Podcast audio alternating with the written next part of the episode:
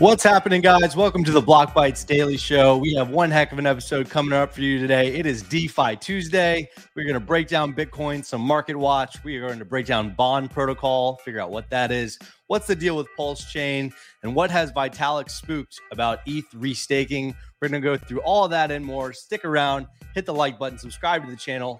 Mikey, bring us in.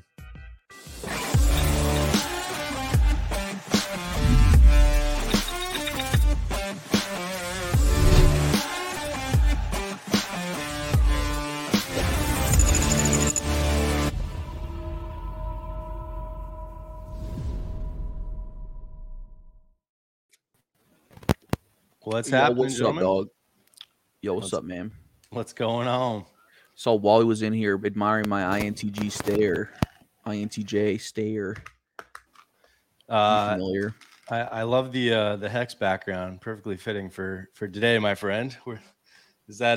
Did you find that on their website? Where'd you get that? I found this in my garage, Playboy. This is my Lambo, my hex.com Lambo.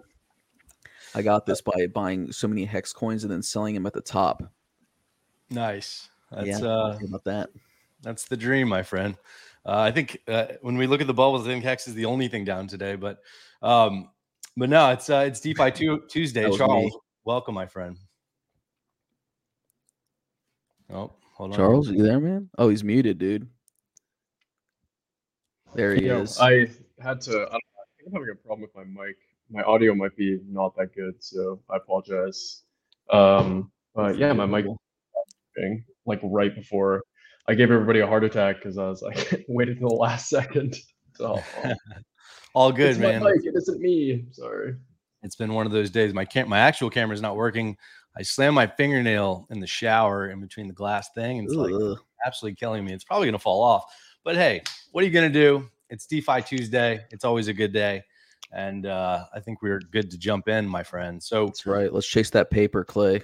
Let's chase the paper. So taking a look at a little bit of market overview. So May, been a pretty good day today. It's actually looks like I saw that HEX was down, but it looks like it might have come back. I don't know. It was Pulse Chain that was down, but it looks like it's rebounded a bit. So decent day, pretty good move on Bitcoin. I think we've seen like a 2% move. And, you know, the month overall still looks quite ugly unless you are in Pepe. But May has been... Kava's looking nice. What's up? Yeah, Kava's looking good. Yeah, Kava, dude. Kava's another anomaly to me. Yeah, I mean, we're going to talk about the you know, the top 10 chains. Kava obviously sitting a bit outside the top 10, but has seemingly had a good month. But it's been, you know, it's been a rough month, I think, for May in general. The debt ceiling situation is not making things any easier, and I was pretty confident they were going to get this resolved, but. We'll talk about that more in a second, but I'm not, you know, I haven't been feeling as confident after the speech that Biden gave at the G7 and just some of the impasses that we're seeing from a split House and Senate and White House. So we'll see what happens. But Corval, you were talking about lower timeframes on Bitcoin, and so went in and looked at the 4-hour for what we've seen over the last 10 days, and you can see that we. You know, effectively, we had You switch tabs. What's up? Can you switch tabs? Or are you looking at something different? Oh, yeah. Hold on. Whoops. Boom. Lower time frames on Bitcoin means like 4 hour daily. You were asking me like, why do we look at the like the daily, and could we do something else? And so obviously you certainly can. So I. You know, went back on Bitcoin here, and you know what we saw around the 12th starting to form was basically a confirmed bullish divergence on the RSI. And so, if you look here, we basically made where the little smiley face is. You know, we basically made a lower low on price, but a higher low on RSI. And so that was. You know, that effectively is a confirmed bullish divergence for RSI. So, it was indicating that we were going to start coming back up. And if you look right here where this symmetrical triangle begins, we saw about a 7% drop from the top of the triangle to, where this symmetrical triangle, on the neckline started. And so if we take that and, move it over. So we broke out of the symmetrical triangle, obviously, as you can see right here. We move this over. There's a pretty good shot that, if we can continue this upward momentum, that, you know, if we take that 7% gain back, we'd get somewhere up in the 28.7, 28.8 range. And I think that's realistic for the short term right now.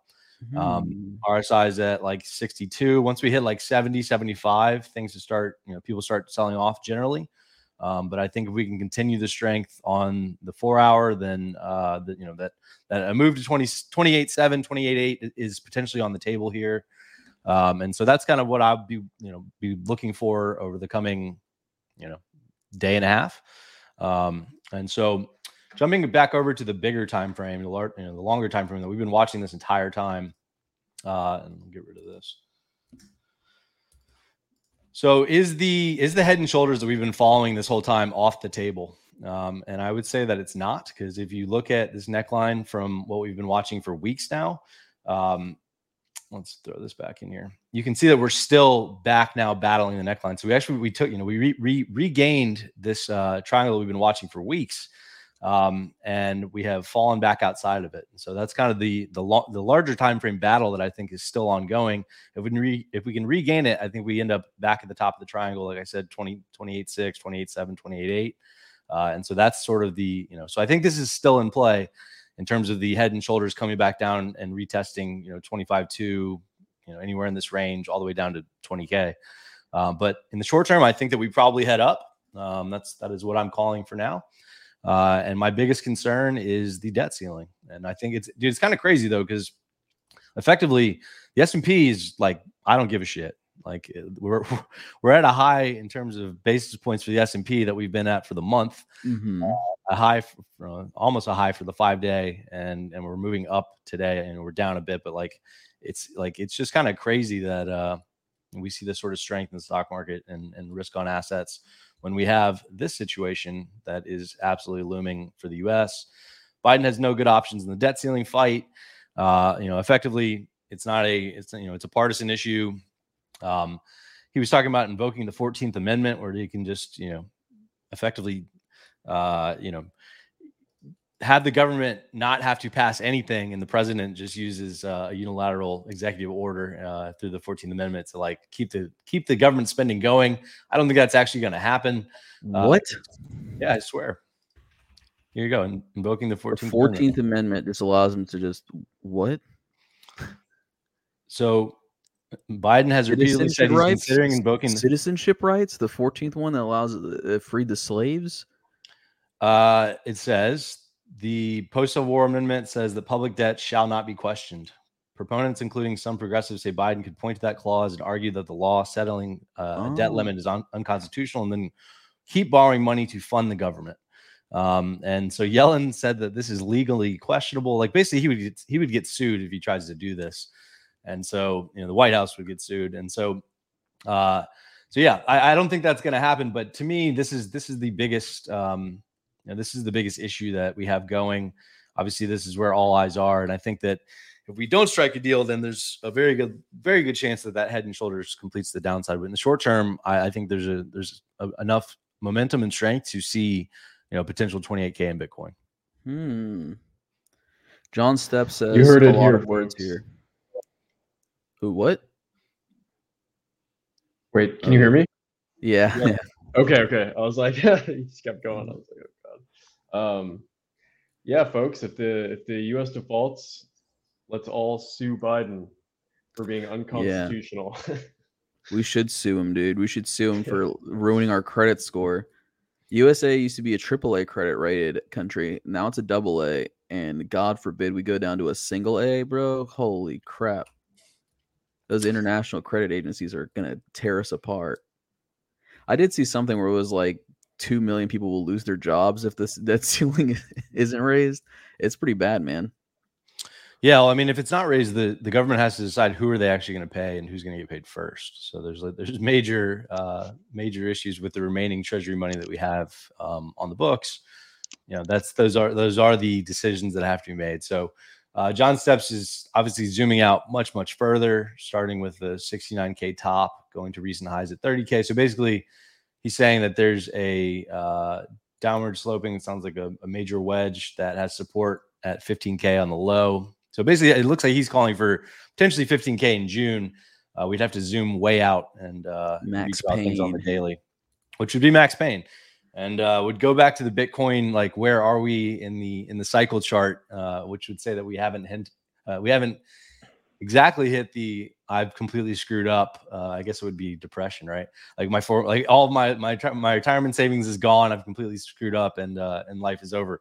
So it'll be interesting to see how this plays out. But I think that the debt ceiling piece is a huge piece of it, and it's pretty amazing to see the S&P holding as strong as it is. But you know, I think in the next day or so, my call is that we could see 28K if we can break through that neckline on the daily. So that's what I got. And so let's see how it plays out, man. It's been an interesting month and a tough market.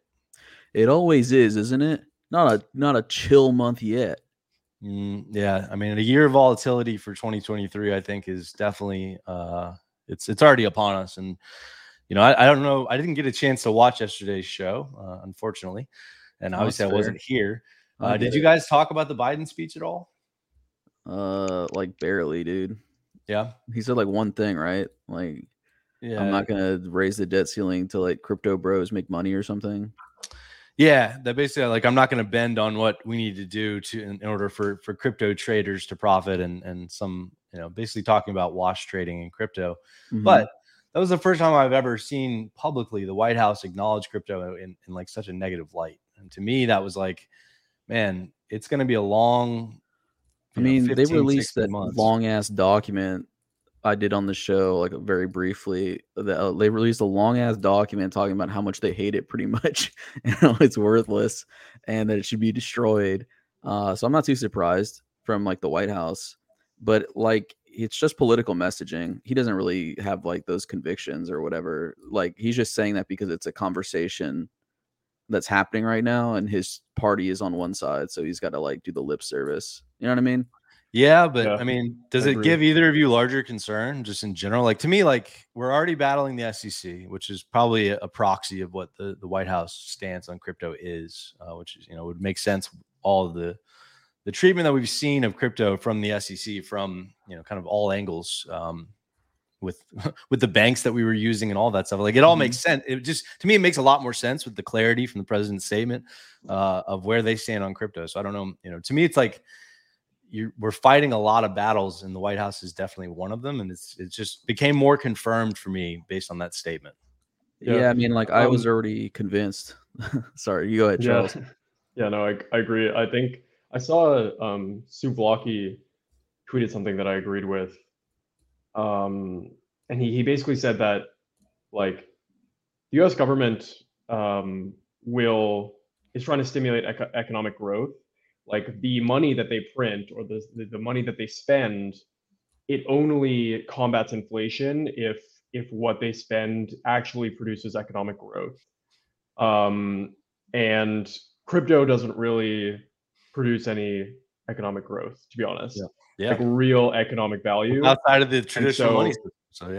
So it's like, in that sense, they're against crypto because they just, anyways, but I agree that it's kind of just lip service, and yeah, maybe it's a bit of a headwind, but I think, I don't know. I think most people already assumed that the government wasn't like too favorable on crypto anyways. Yeah, I guess my larger point, Charles, was like that I don't see a world that we have a really, really, a massive amount of upside in the crypto markets until we get an administration, at least domestically, that's like not so anti-crypto. Like we're going to continue to have the SEC, trying to close every door that they can on crypto. Like, a win in the XRP case with the Henneman docs that just got released would be huge for the space. It just reaffirmed that, for me, that this is a tough environment, for what we're up against, because, they hate us saying this. Yes. It's a tough environment for crypto overall, because like, I'm not sure that we've ever had this much focus from any administration on this space as we do right now. So, but it's not the end of the world, man. Like, the administration isn't the entire kit and caboodle, baby. That's the beauty of the American system, man. You got the judges out there. Brutal again. Yeah, you got judges out there. You got Congress. You got everybody, pulling in opposite directions. That's why things never get done in the States. But I mean, true. Like you got the president saying one thing, you got our governor of our shared state saying something completely different. You've got about 50 senators saying completely different things. It's all over the place. It's all just theater, man. Politics, who gives a shit? Biden can go up there and say whatever. How many crazy things did Trump say that actually came true? Like none. So like I gotta see some meat action. Some action. Yeah. And we do see action.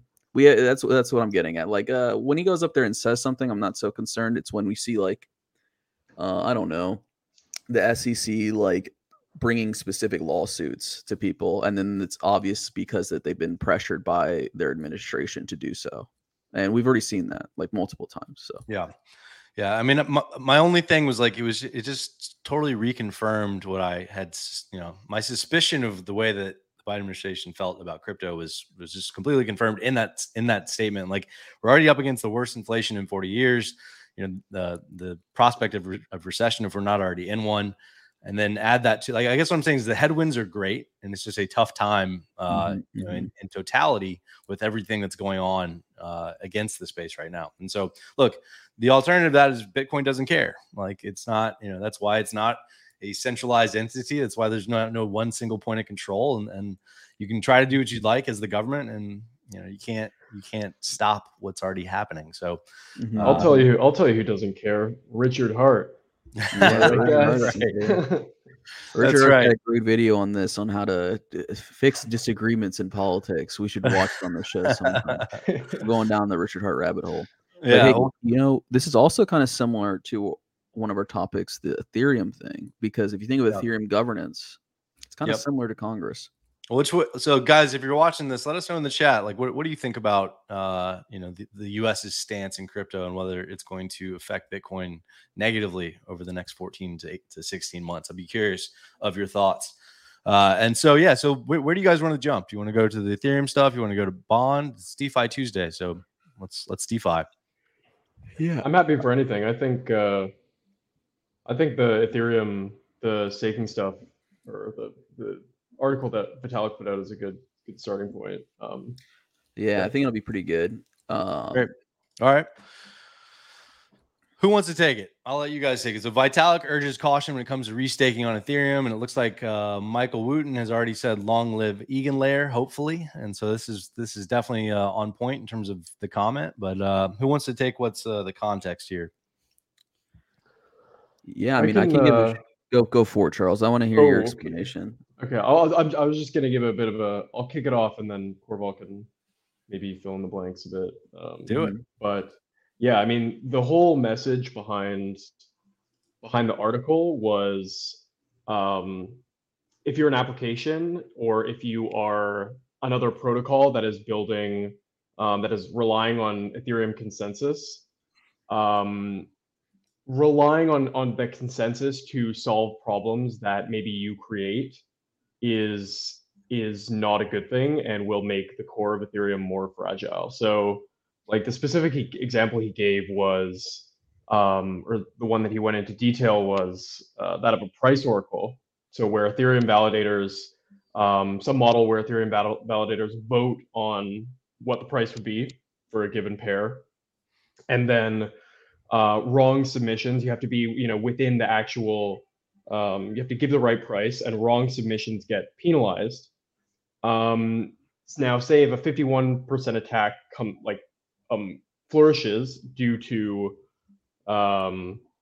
like what an actor could do is bribe the voters to vote for the wrong price, and then, you know, somehow coordinate a 51% attack that way without having to have, you know, billions or trillions of dollars.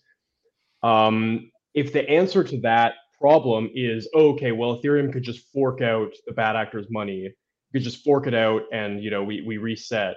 If that's the answer, then that is not something that something that Vitalik sees as dangerous. So the core point was relying on Ethereum consensus to solve problems that they don't really have anything to do with is dangerous. So, Charles, give me some context here, man. So solve problems. What does that mean? Like you're talking like if we have like a real world asset and like a house, and like someone says it's worth X and someone says it's worth Y, or like what type of solve problems that we Charles, let me take this here. Let me school this Clay guy real quick here. All right. So what we're talking about is the very short and sweet of it is that Vitalik is saying that the scope of the let me get his exact words here. The mandate of the core blockchain validator should be kept small. The more doo-doos we put on ETH consensus reduces the security of ETH consensus. So like you're saying with the real world assets. So he gives this really nice example of, say, a country splitting, and then geopolitically, international countries say one country is legitimate and the other is illegitimate, and they're split along this line. And it's about a 50-50 split. So if that asset, let's say it's Great Britain splits the pound, right? You got pound A and pound B. And some people say pound B is legitimate, and some people say pound A is legitimate. And you have the pound on Ethereum, right? Mm-hmm. And the oracle for the pound is like backed by Ethereum's validators. Now, there may come a time where people say, okay, pound A's price is different than pound B's, which is the real pound's price on Ethereum. And if you let people vote on it, it could get split, and then it's violating the you might have to institute a fork into Ethereum to like have both be legitimate, like a one fork that supports the price of B, one that supports the price of A. Any kind of like growth in terms of like this kind of mandate of what Ethereum's responsibility is outside of securing Ethereum specifically puts the system at risk. So it like effectively puts stress on the consensus mechanism of Ethereum, because validators are going to have to make choices that are probably outside of the scope of what their validators exactly should be. Okay. Yeah, it's like making Congress decide, you know, what the price of milk is in like Africa or whatever. I'm sure they'd love that. It's way outside of their scope, and there's so many more forces like pulling on them that it would make it hard to reach consensus. So here's another angle of it that I read in this article that I wanted to run by you guys. So restaking has similarities to so-called liquid staking, but while liquid staking gives an investor a token representing their staked ETH. So like if you're staking Ethereum, you get, you know, what's a staked ETH, STETH in return. You can go use that, but that doesn't mean you take your staked ETH and put it somewhere else. And the problem that I saw here is that they're trying to do this to basically secure third-party applications, potentially even on other chains. Yeah. So that's rehypothecation. So like you're basically taking the staked ETH you have staked somewhere and then rehypothecating it to be staked somewhere else. That was what I kind of gathered here. Which, you know, and I like show me one situation where rehypothecation has been a good thing. And I mean, there's quite a few actually, but yeah, rehypothecation is a pretty standard. Fucking this cat, dude, she's clawing up everything. So rehypothecation is pretty normal for financial instruments. What they're talking about specifically here, the problem with this isn't the problem isn't that you could like stake ETH multiple places, like stake ETH and get rewarded for being a validator in multiple places. Yep. The problem is if you built a project that relies, and correct me if I'm wrong here, Charles, relies heavily on you as a validator validating something else that this protocol is doing. Like Vitalik's got an example here. So like, I'll just read it for you here. So let's say Dogecoin switches to proof of stake, and to increase the size of its security pool, it allows Ethereum stakers to dual stake and simultaneously join its validator set. So they're just expanding their set of validators by allowing Ethereum stakers to enter as well. Yeah, but like if the ETH validator got slashed on another chain, like that's going to cause massive amounts of problems, I would assume. Well, that's when it becomes high risk, is if that becomes possible. If you could just slash an ETH validator because of something on the Doge chain, right? Yeah, well, that makes a lot of sense. Like that's a massive potential problem. Mm-hmm. Yeah, so it's pretty good stuff, man. It's pretty simple. It's essentially just don't. I got to wrestle with this. Got the intern behind the scenes telling me what the issues are. I just realized I was muted for like, I don't know how long, 5 minutes or something. But the other thing with expanding the scope of validator responsibilities is that it disincentivizes more people to be validators. If they're like, oh, I have to like, you know, I have to be paying attention to these like these different like things that I have to vote on, and I have to be correct on them. I have to like, I have all these other responsibilities that I have to maintain, or else I'm going to get slashed or get penalized. Yeah. That just disincentivizes more people to want to be validators also, you know, so that could hinder any sort of further decentralization. I think another quote that he said was to preserve the chain's minimalism. It's like, okay, we're going to focus on ETH consensus, and that is what we need to focus on, or else, it becomes less secure. Well, I'll be interested to see how this plays out, because EigenLayer has raised $65 million up to this point. And so clearly they have a lot of plans to move forward with, potentially restaking if this is their direction as a company. So definitely going to be interesting to see what the impacts are and how does Vitalik, affect their decision-making as they move along sort of the maturation of the life cycle of their growing company. So definitely something to keep an eye on. That's I appreciate the breakdown, guys. That's super helpful. So Charles, do you want to jump over to, do you want to go Pulse Chain first? Do you want to go Bond Protocol? I don't know, Corval, what do you think? Also, Mikey, if you want to drop the link to the Vitalik article in the chat, I recommend everybody read it.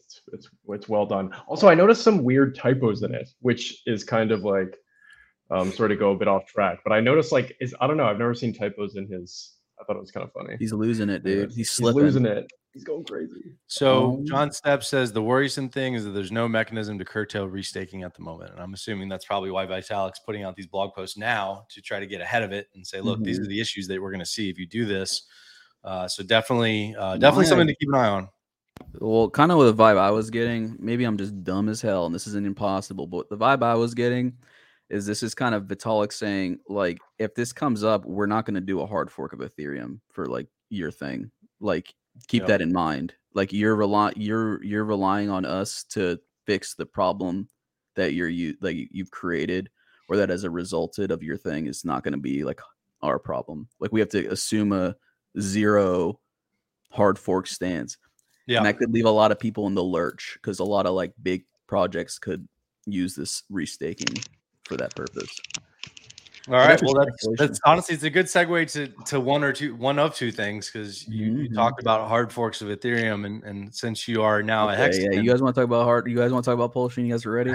No, I mean, let's do Bond first, and then let's talk about the money making opportunities. It is a hard fork.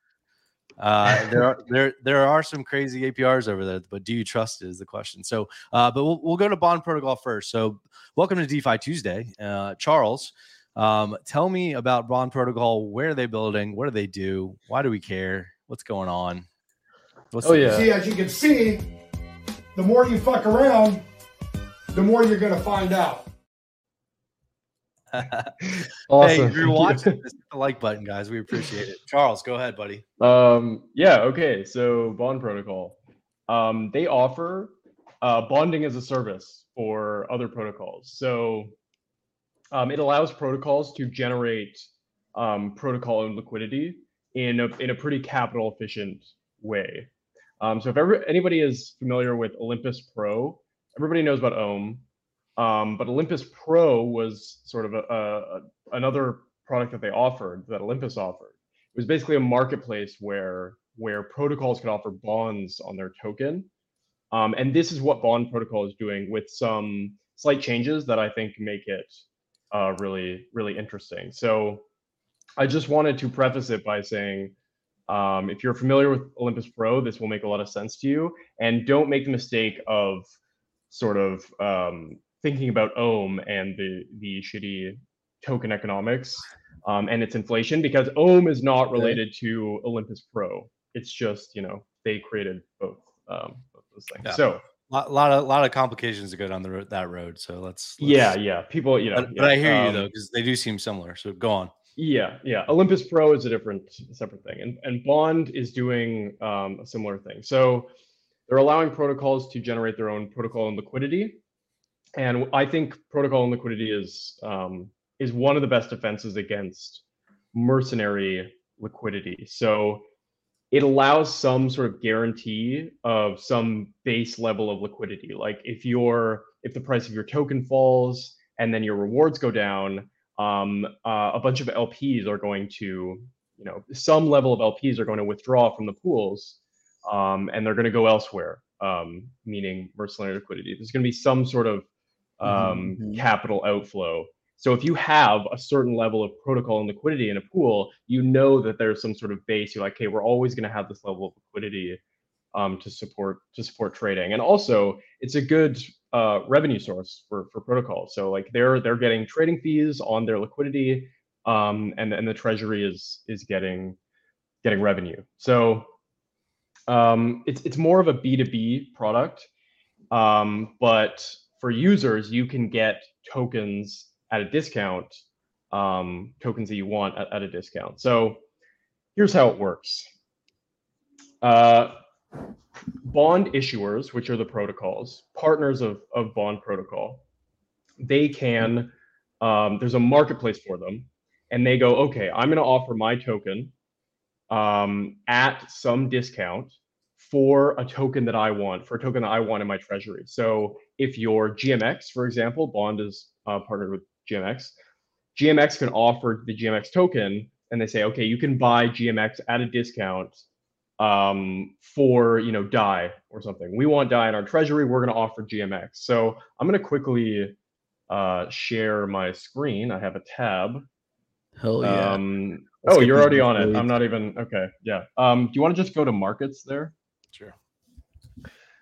Yeah. So you can see all these different markets. And so on the left-hand side, it says Bond, and that is the token that the user is paying for a bond on the token that's being offered. So you can see there's MetaVault, Lodestar. So right now you can pay USDC and buy Lodestar at a discount, and that Lodestar will be vested for a certain amount of time, at the end of which you can claim it for the price that you paid, which is currently lower than the market value as given by the discount column there. So that's all awesome. It's very similar to Olympus Pro. But what makes Bond interesting is how the bonds are offered and what types of bonds you can offer. So how they're offered is through what are called sequential Dutch auctions. So a Dutch auction is where it's not as complicated as it sounds. A Dutch auction is where the price starts high and it slowly decreases until people bid. That is the opposite of an English auction, which is what everybody knows, where you start at a low price and you bid higher and higher, and then the highest bid wins. So the reason they're sequential is because they start at a price. So the discount will be, it'll be a negative discount. You'll be paying more than the market value. It'll decrease. So meaning the discount will increase until it gets to a level where someone wants to buy it. So say the discount starts at plus 10 above market value, and then it decreases to, okay, there's a 5% discount on this bond. I want to buy this. Someone buys that discount, and then it resets. So it's a sequence of Dutch auctions that continuously reset, and it's kind of like a game theory game for users, because they want to get good discounts. They want to bid first to get a good discount, but they have an incentive to wait because the discount is constantly being increased as time goes on. Okay. So that's perfect that you pulled that up. So you can see, like, the price of the bond is going down, meaning the discount is increasing at the start, and then at the bottom there, someone buys it, and then it resets, and then decreases, someone buys it, and it resets. So that's how making a higher low right here. Yeah, turned around. So that's how the bonds are offered. Now there are two different types of bonds. There are fixed term and fixed expiry. Fixed term means that there is every purchase vests for some predetermined length. So if you say there's a 21-day fixed term bond, everybody who purchases that bond, no matter when they purchase it, will have to wait 21 days to eventually get their tokens at the end. Fixed expiry is there's one expiry date, and no matter when you buy the bond, it will expire at that date. So I think all of the bonds being offered on the markets now are all fixed term. So if you go back to markets, so you can see, 7 days if it specifies a number of days, that's a fixed term bond. So anybody who buys it is going to have to wait 7 days before they get their tokens. Now, this is cool because the vesting in Olympus Pro, it's vested linearly. So you get a certain amount of tokens each day or each second, and you just sort of receive them over time. With Bond, it vests fully all at once. So after 7 days, you're going to get 100% of your tokens and none before that. Okay. What that allows for is the tokenization of the bonds. So with Olympus Pro, they weren't able to tokenize their bonds. And with Bond, you can have these either ERC20 or ERC1155 tokens that are then can be made liquid if someone were to build on top of them. So what they've allowed for is selling bonds, for protocols to sell their bonds, and then people to buy bonds. And maybe if someone, like Lending Protocol allows you to use that bond as collateral, you could borrow against it. So if you have a bond that's expiring in 2 months, you're like, hey, I have this thing and I don't have access to it, then maybe I could borrow something against it. So it just allows for tokenization of bonds, which is very similar to FNFTs, BZOT. So yeah.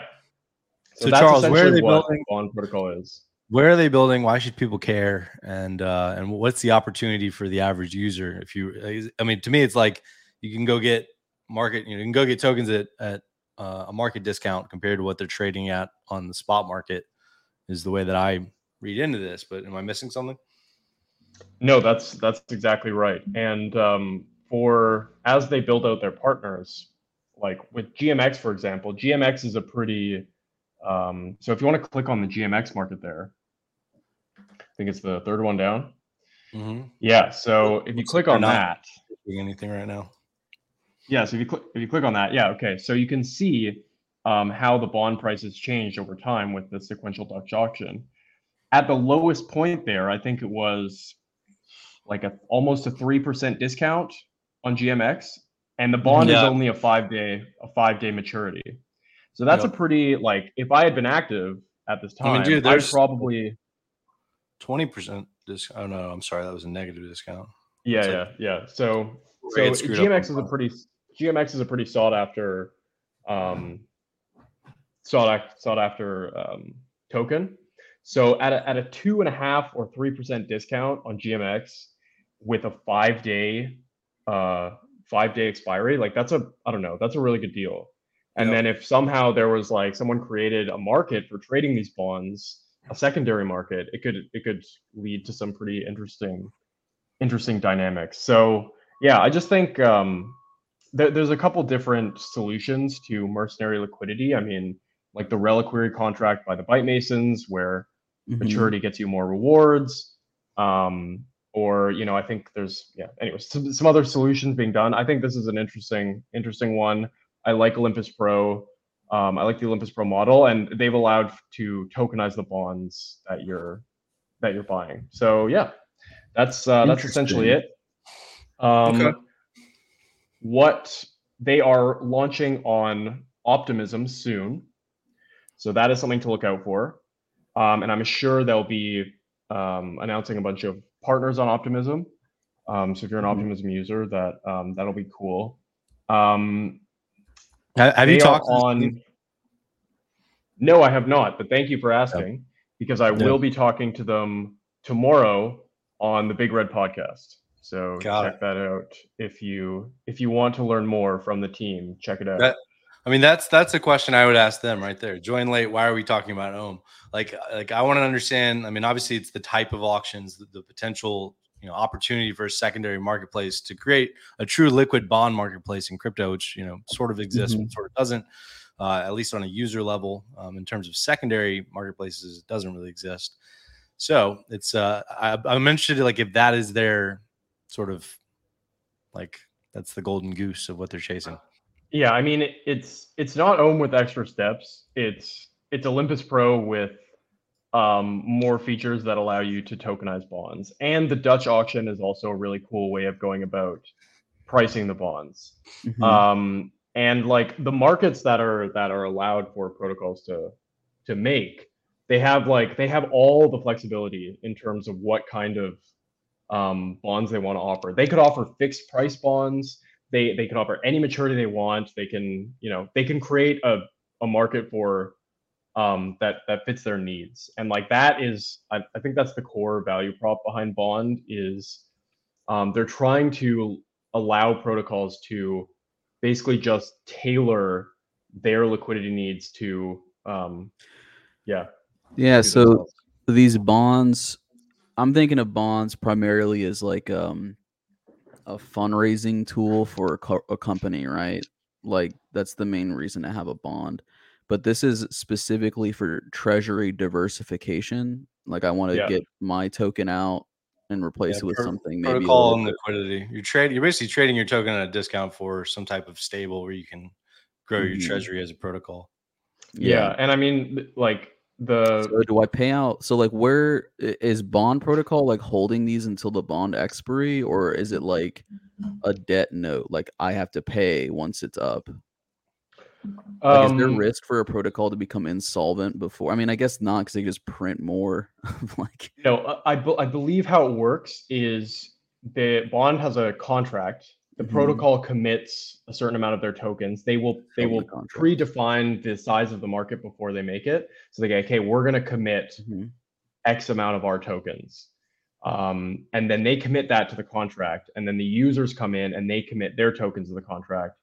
And then once the expiry date is up, the user gets the tokens that the protocol committed. All right. Well, if you find out anything new tomorrow on this Big Red podcast, what time is that? 2:00? It'll be it's actually at 11 a.m. Eastern time. Okay. So we've got a 10 a.m. Twitter Spaces that I'm leading with ZK Lend on Starknet, and 11 a.m.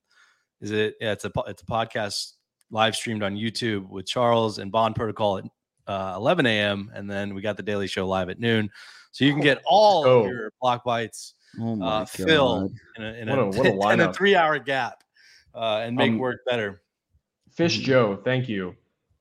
Tokens immediately transferred into the treasury from the bonders, and the tokenized bond position is transferred immediately to the bonder from the treasury. Redeemed at expiry, no custody.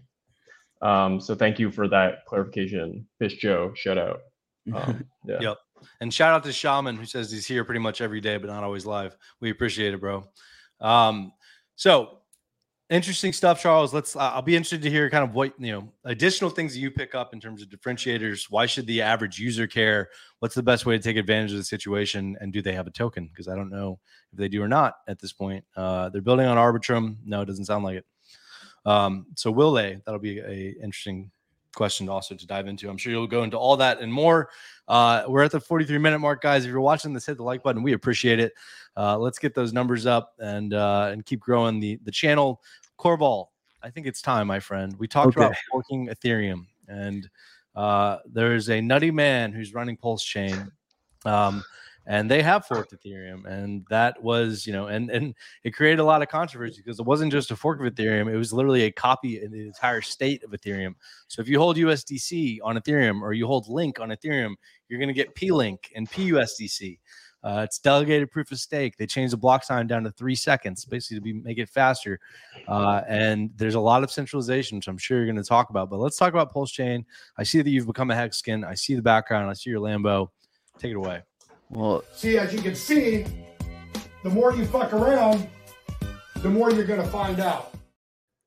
So, I mean, you pretty much said it all, dude. It's a state copy of Ethereum. So, yeah, it's got to break everything down. All the addresses, all the balances, all the tokens that exist on Ethereum also exist on Pulse Chain. So it runs kind of like like BSC. It's kind of like a BSC's type of approval system they set up for their validators. It's I think you said it. It's, let me check my notes here. Proof of staked authority. I'm not going to get too much into any of that because what people really want to know is they want to know like what can I do on Pulse Chain? Because it is the number 8 DeFi chain on DeFi Llama right now. And 502 million TVL. Yeah, if you go to, do you have PulseX pulled up? Yeah, go to your next tab there, PulseX. All right. I mean, there are hella good farming rewards if you can get over there. Insane APRs right now, just absolutely freaking bonkers APRs for something that is also so massive. And, you know, this is like a great like example of just like the power of the horde, baby. Like this is just a massive, there's nothing really in my research. One, there's no white paper for Pulse Chain. You can't like read out like exactly what they were planning to do. There's a goals page that still references being like proof of stake as opposed to proof of work being their big improvement. It's a little outdated because Ethereum's already been proof of stake, as we know. But it's all about Richard Heart, baby. It's all about the people that got the faith in. It's all about the hexicans. It's all about the pulsicans. It's all about the belief. Because this whole thing got flooded. The bridge was shut down for a little while. It got so congested. It's got a massive, massive community really driving this up so hard and so high. It's gate kept. I'm not quite sure what he means by that, but I will get into the burn. So basically what you could do before this was launched is you could burn assets on PLS burn. Let me show you here. P-Ohm, I'm in. Yeah, baby. So check this out. So you could come here to PLS burn. You could burn some of your assets that existed on Ethereum for a higher proportion of them in PL, the PL version, the PL token. The earlier you did it, the more you did, the more you got. So you could burn like, you know, HEX or whatever. You could burn ETH. I think I did this. I'm going to go look at it right now. Yeah, you might be rich now. Yeah, there's really not much to Pulse Chain at the moment. When you go on DeFi Llama, they have the one project. But if you go to Pulse Chain's, wait, I got it here. I thought I did. There's a dashboard where you can find like all of the, here we go. Share this tab instead. Pulse Chain projects and products. They got 162. Most of them are just still in development or promised. There's a couple that are usable, but it's not really a groundbreaking ecosystem. Not a lot of like brand new things. A lot of these things are kind of just like forks of existing things on another chain. It's kind of just like another L1. This is the impression I'm getting from it. It's another L1. But with a lot, yes, that's right, Crypto Bean. Having goals is way better than having a white paper. Having hopes and dreams is much better than having a white paper. Yeah, it's mostly like the personality cult of Richard Heart just driving a chain. This is like a one big Richard Heart cult community. And it's doing beautifully so far. Long term, not bullish. I think Richard Heart controls most of the validators. That's what I was gonna ask about, because like the sacrifice thing, like it was, you know, some people were sacrificing tokens, whatever, and then Richard Heart came in at the end and sacrificed like I don't know $1 billion or something. He just sacrificed like, so much HEX, and now he obviously receives the PLS. 90% sacrifice, and he owns 90% of it. I mean, it's I don't know. That's kind of ridiculous. And the other thing I was going to say is how many developers are actually building on the chain, because like they have so it looks like they have they have hundreds of projects. I can't imagine that they've got hundreds of developers who are wanting to come and work on this so bad. I mean, how many developers do they have, and how experienced are these developers? Like, I feel like, so a lot of them are probably just not Web3 developers. Yeah. From what I was hearing, it was kind of hard to get Web3 developers interested in building on HEX, or not on HEX, on Pulse, my bad, on Pulse. But Richard Heart said, we'll get regular developers and we'll train them up to be Web3 developers. So I think what we're seeing is just like, like a lot of forks, a lot of goofy stuff over here. But hey, I'm not one to knock it. A lot of people are going to make a lot of money off of this. Those are some insane APRs. I'm not really FOMOing it. I'm not really like too burned. on like missing out on the opportunity to get a bunch of Pulse tokens. But it's a great day to be a hexagon. I'll say that. If you burn. So Corval, back to the Pulse burn thing. So I was like halfway looking at this computer and listening. So like, what was the deal with that? If you go to Pulse burn, like what plsburn.com? What was the situation there? Yeah, if you went to plsburn.com before Pulse Chain launched, you could have burned some assets, right? You could have burned some ETH. You could have burned some HEX, and you would have gotten a greater amount of that asset on the Pulse chain. So keep this in mind. Whatever you have in your wallet on Ethereum, when they launched Pulse chain, you have that in your wallet on Pulse, like a Pulse version of it. Right. So let's say you had USDC, ETH, I don't know, whatever else, a Bored Ape, even NFTs. And then when they launched Pulse chain, you have that same exact thing. It's just on the Pulse chain. It's just a Pulse version of it. So, which theoretically that they shouldn't have any value. Yeah. Because it's not like you can say take PUSD and redeem it at Circle, you know? Yeah, exactly. Like, if those have any value, I would be shocked. Because other than, you know, obviously Pulse, which you need to pay for transactions, but yeah, I mean that's kind of the thing, Charles. It's like it's a confidence game. It's a very confidence game, because you can redeem, like if the bridges are active and there are LP pairs, liquidity pairs, like you see here, then you can convert it back into, say, a useful asset. The whole gambit with Pulse Chain is that people are going to build things on here that are going to generate value somehow. Like I really don't quite get how they're going to have like a Pulse USDT that is going to work, like a PUSDT.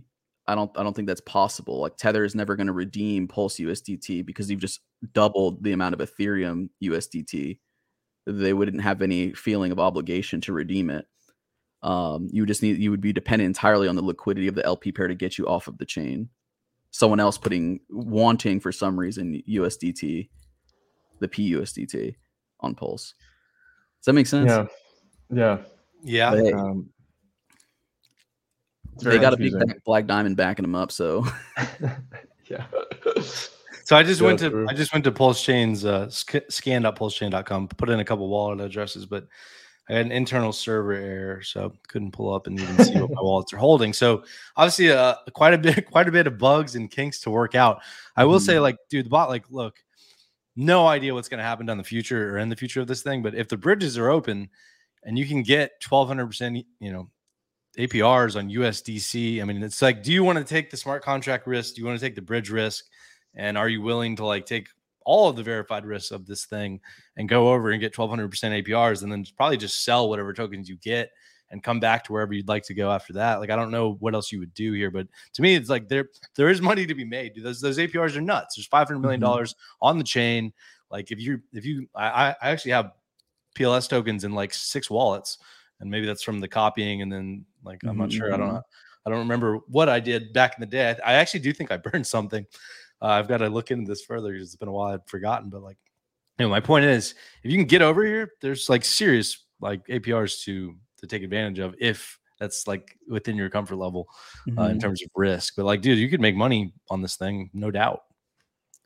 Yeah. Oh, yeah. Let me signal boost this comment here. I did put out a tweet with an open invite to Sir Richard to come to Block Bites. If you guys retweet it, maybe he'll see it. Maybe he'll feel the heat. He'll come on and he'll come talk to us. I just want to get to know him a little bit. He's an interesting guy. I'm a big fan of his videos. But yeah, there is opportunity here for sure. I just hope people kind of understand what they're buying into. Is really it. It's a very interesting thing. I just don't think it's like necessarily. I was already feeling like kind of like there's too many L1s, bro. There's too many all L1s. There's too many L2s. I don't know what's really distinguishing them anymore. Yeah. And this just felt like another one that's kind of like late to the party also. It kind of feels really late to the party. But hey, it's number 8, so it's doing something right. When you got those incentives, bro, at 1,200% APRs and USDC pairs, when you've got a stable pair that's got a 1,200% APR, like there's going to be money that flocks there. Mercenary liquidity, exactly what Charles was talking about earlier with Bond. But if it's within your risk appetite and you're willing to like take the chance, maybe with some low percentage, you know, volume of your bag, then you could go over there and make a bunch of money, take the PLS, sell it. Like outside of Pulse Swap, I'm not really sure where, you know, it sounds like maybe it just got listed somewhere. I thought somebody said that in the comments here. But yeah, I mean, you know, I could see a future here. Like Mr. Got Plenty has said, Pulse Chain is about the community. Hex is about the community. I could see a future here where we have a nation state of hexicans and pulsicans, and it's maybe somewhere in like Nicaragua, somewhere around there in the jungle, and they're doing great, dude. They've got their self-sufficient economy, and Richard Heart is the god prophet leading them to the future. This is what I'm not saying it's going to happen, but it's possible. It's definitely possible. Yeah, anything's possible with the community. Anything's possible with the community of degens. You can achieve anything. Oh, yeah. Like buying a $4 billion diamond. It's kind of like this dude has like a Frog Nation behind him. That's sort of what the vibe that it gives me. Richard Heart makes Frog Nation look like a bunch of chumps, dude. Get out of here. Reminds me of the Chappelle Hexico, show. That's right, baby. Wayne Brady makes Dave Chappelle look like Malcolm X. In the lost episodes of the Chappelle Show. Oh yeah, I mean, you know, but look, dude, like no idea whether it'll work long term. I think there's so many obstacles. Like the Ethereum Foundation has so many legit developers, and even they struggle to like continue to, you know, push things out within the roadmap timeframe they set. You know, I don't know how this is going to compare, but in this crazy world that we live in, there's short-term opportunities to make cash, and I think that any time that you're seeing APRs like this, that's an opportunity for a USDC from Ethereum wrap Pulse PLS pair. That's definitely an opportunity, and I'm assuming you get paid in PLS and you can sell it and go back to where you came from if that's your plan. And so those are huge APRs, dude. And I would love to get him on the show to talk about the vision of this thing and where it's going. I think that'd be a lot of fun. I would have to up my drip so I can keep up with this, but it can't be Nike on Nike. It's got to be something cooler than that. So Versace on Versace, baby. That's right. That's right. All right, gentlemen. Well, anything else to add on the Pulse Chain front? I mean, look, like, you know, you can't argue with the APRs. They won't last forever, but it's like the tokenomics. I couldn't really like get a full handle on that either. So a lot of unanswered questions for me. Yeah, from what I was seeing, I don't think Pulse can really even pump. It's kind of like there's a lot of it out there. There's a whole lot of it out there already. And there's a whole lot of it in control of Richard Heart. Incentives. That I just can't get past that. It's like, but if he's a benevolent leader, I mean, if you control, that's the thing. Maybe that's the thing. It's usher them into the golden land. That's the whole thing. It's a chain of trust. It's like, okay, I'm going to, anyone who's bullish on this is basically just going, all right, Richard Heart has my best interest in mind, and he's going to do what's best for me. He's not going to dump his tokens, and it isn't really. I don't know where the D in DeFi is here. We're doing DeFi Tuesday a disservice because there's no D in this DeFi. Well, hey man, on PulseX you can make your own pool. Yeah, no, that's true. It's true. So watch your mouth. Watch your mouth when you're going for the heart, baby. I'm just kidding. This has been awesome. But yeah, it's I don't know. It's just just a whole lot of trust placed in this one dude, and I don't know. There've been a lot of like messianic figures in DeFi that haven't really worked out so well, and this seems to be the most blatant example of that. So anyways, we'll see. I wish all the Pulsians and Hexicons the best of luck. I'm not sure. Hexicans. Yes, there is no amount of circulating supply or total supply listed on CoinGecko, so certainly be careful whatever you do. But If you want to take advantage of 1,200% APRs on stablecoin pairs, it's definitely a place you can do it. And to the tune of $500 million, it seems like people are doing it. And so you know, I'm not going to be the one to say bright future for Pulse Chain, because there's just so much that doesn't make sense to me in the scenario. But would love to have Richard Heart on the show and hear from him why it's such a bright future of Pulse Chain. So I think we should retweet that tweet from the main account that Corval put out. And then we can have the Block Bidians, whatever they're called, retweet it as well, and see if we can get Richard on this show, because that would be a lot of fun. But gentlemen, I think we're at the hour mark. It's probably time that we wrap DeFi Tuesday up. I don't know if you guys have my DeFi Tuesday video. If you do, click it, because I didn't have anything to cover today. So see, as you can see, the more you fuck around, the more you're going to find out. There you have it. The more you F around, the more you're going to find out. Listen, we appreciate you guys tuning in every single day. You are the reason that we do this. This makes it fun. Corval, you look like you had something to say. Hit me. Oh, no. Just, yeah. Any Pulsicans out there, educate me, dude. Shoot me a tweet. Let me know what the deal is. Tell me how to make some money on this thing, baby. I mean, I think that Pulse Swap is a pretty good way. PulseX, excuse me, pretty good way to do it. But there's probably lots of other things that we didn't cover. So if there is that, then comment on the video what you like about Pulse Chain, why you are going to get a Lambo from owning it, and I think with that we are good to wrap up. Corval, again, you were like, oh no, that was a good point. Yeah, hit me up on Discord. Hit us up on Discord. Get in the Discord, man. Get in the Discord. In there. Mikey with the outro. They're playing us off. Thanks for coming, everyone. That was fun. Cheers. Like and subscribe. Like and subscribe. Hit the like button. Subscribe to the video. We appreciate it. And with that, there we go. Mikey.